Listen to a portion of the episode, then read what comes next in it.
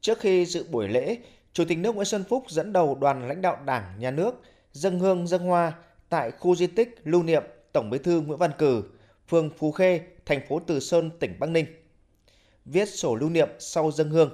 Chủ tịch nước Nguyễn Xuân Phúc bày tỏ cùng các đồng chí lãnh đạo Đảng, Nhà nước thành kính dâng hương tưởng nhớ tri ân Tổng Bí thư Nguyễn Văn cử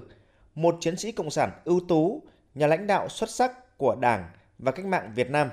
người có tầm nhìn chiến lược, một tấm gương cao đẹp sáng ngời về đạo đức cách mạng và tinh thần tự học tập rèn luyện và trưởng thành qua thực tiễn đấu tranh cách mạng. Chủ tịch nước Nguyễn Xuân Phúc dẫn lại đánh giá của Tổng Bí thư Lê Duẩn.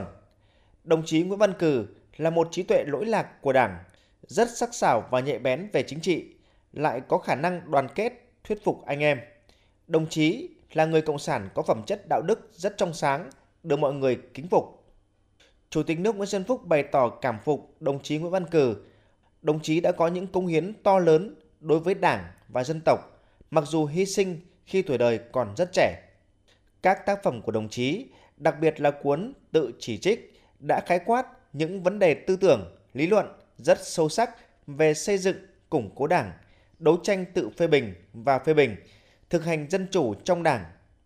Những tư tưởng đó vẫn mang tính thời đại và có giá trị thời đại ngày nay. Đồng chí Tổng Bí thư Nguyễn Văn cử mãi là niềm tự hào của Đảng ta và dân tộc ta. Đồng chí Nguyễn Văn cử sinh ngày 9 tháng 7 năm 1912 trong một gia đình nhà nho nghèo có truyền thống khoa bảng ở làng Phù Khê, xã Phù Khê, huyện Từ Sơn, nay là phường Phù Khê, thành phố Từ Sơn, tỉnh Bắc Ninh. Là hậu duệ đời thứ 17 của anh hùng dân tộc, danh nhân văn hóa thế giới Nguyễn Trãi – sớm được giác ngộ cách mạng với bầu nhiệt huyết của tuổi trẻ, với trí tuệ và tài năng, đồng chí đã trưởng thành nhanh chóng trong các phong trào công nhân và được bầu làm Tổng Bí thư của Đảng khi 26 tuổi năm 1938 và anh Dũng hy sinh năm 29 tuổi năm 1941. Cuộc đời đồng chí Nguyễn Văn Cừ tuy ngắn nhưng vô cùng trong sáng và tràn đầy lý tưởng cách mạng cao đẹp. Những công hiến to lớn và sự hy sinh oanh liệt của đồng chí đã góp phần làm dạng danh Tổ quốc, dân tộc, tô thắm thêm lịch sử và truyền thống vẻ vang của Đảng, đất nước và quê hương Bắc Ninh. Trên phương diện đấu tranh củng cố nội bộ, tháng 6 năm 1939, với bút danh Chí Cường, Tổng bí thư Nguyễn Văn Cừ đã viết tác phẩm tự chỉ trích. Đây là một văn kiện lý luận quan trọng về công tác xây dựng đảng, về chính trị, tư tưởng và tổ chức. Phát biểu tại buổi lễ, Bí thư tỉnh ủy Bắc Ninh Đào Hồng Lan bày tỏ tự hào là quê hương của Tổng Bí thư Nguyễn Văn Cử, Học tập và noi gương các thế hệ đi trước hơn 92 năm qua dưới sự lãnh đạo của Đảng, Đảng bộ chính quyền và nhân dân tỉnh Bắc Ninh đã đoàn kết phấn đấu đưa tỉnh nhà phát triển, đóng góp vào sự nghiệp xây dựng và bảo vệ Tổ quốc.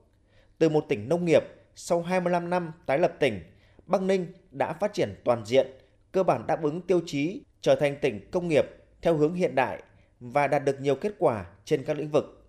Trong đó tốc độ tăng trưởng kinh tế đạt bình quân 13,9%, thu hút đầu tư đạt gần 23 tỷ đô la Mỹ. Thu ngân sách nhà nước tăng nhanh, đạt gần 33.300 tỷ đồng. Là tỉnh tự cân đối thu chi ngân sách và có điều tiết về trung ương, đứng thứ 8 toàn quốc. Tỉnh có hai thành phố tỷ lệ đô thị hóa gần 40%. Đảng bộ chính quyền và nhân dân tỉnh Bắc Ninh phấn đấu đến năm 2030 xây dựng Bắc Ninh là thành phố có nền công nghiệp hiện đại, công nghệ cao, một trong những trung tâm thương mại dịch vụ giáo dục đào tạo nhân lực, chăm sóc sức khỏe, nghiên cứu, ứng dụng và phát triển khoa học công nghệ, đáp ứng yêu cầu của thành phố trực thuộc trung ương, là động lực phát triển của vùng kinh tế trọng điểm Bắc Bộ, vùng thủ đô Hà Nội và của cả nước. Và phấn đấu đến năm 2045 đưa Bắc Ninh trở thành thành phố công nghiệp công nghệ cao, thông minh.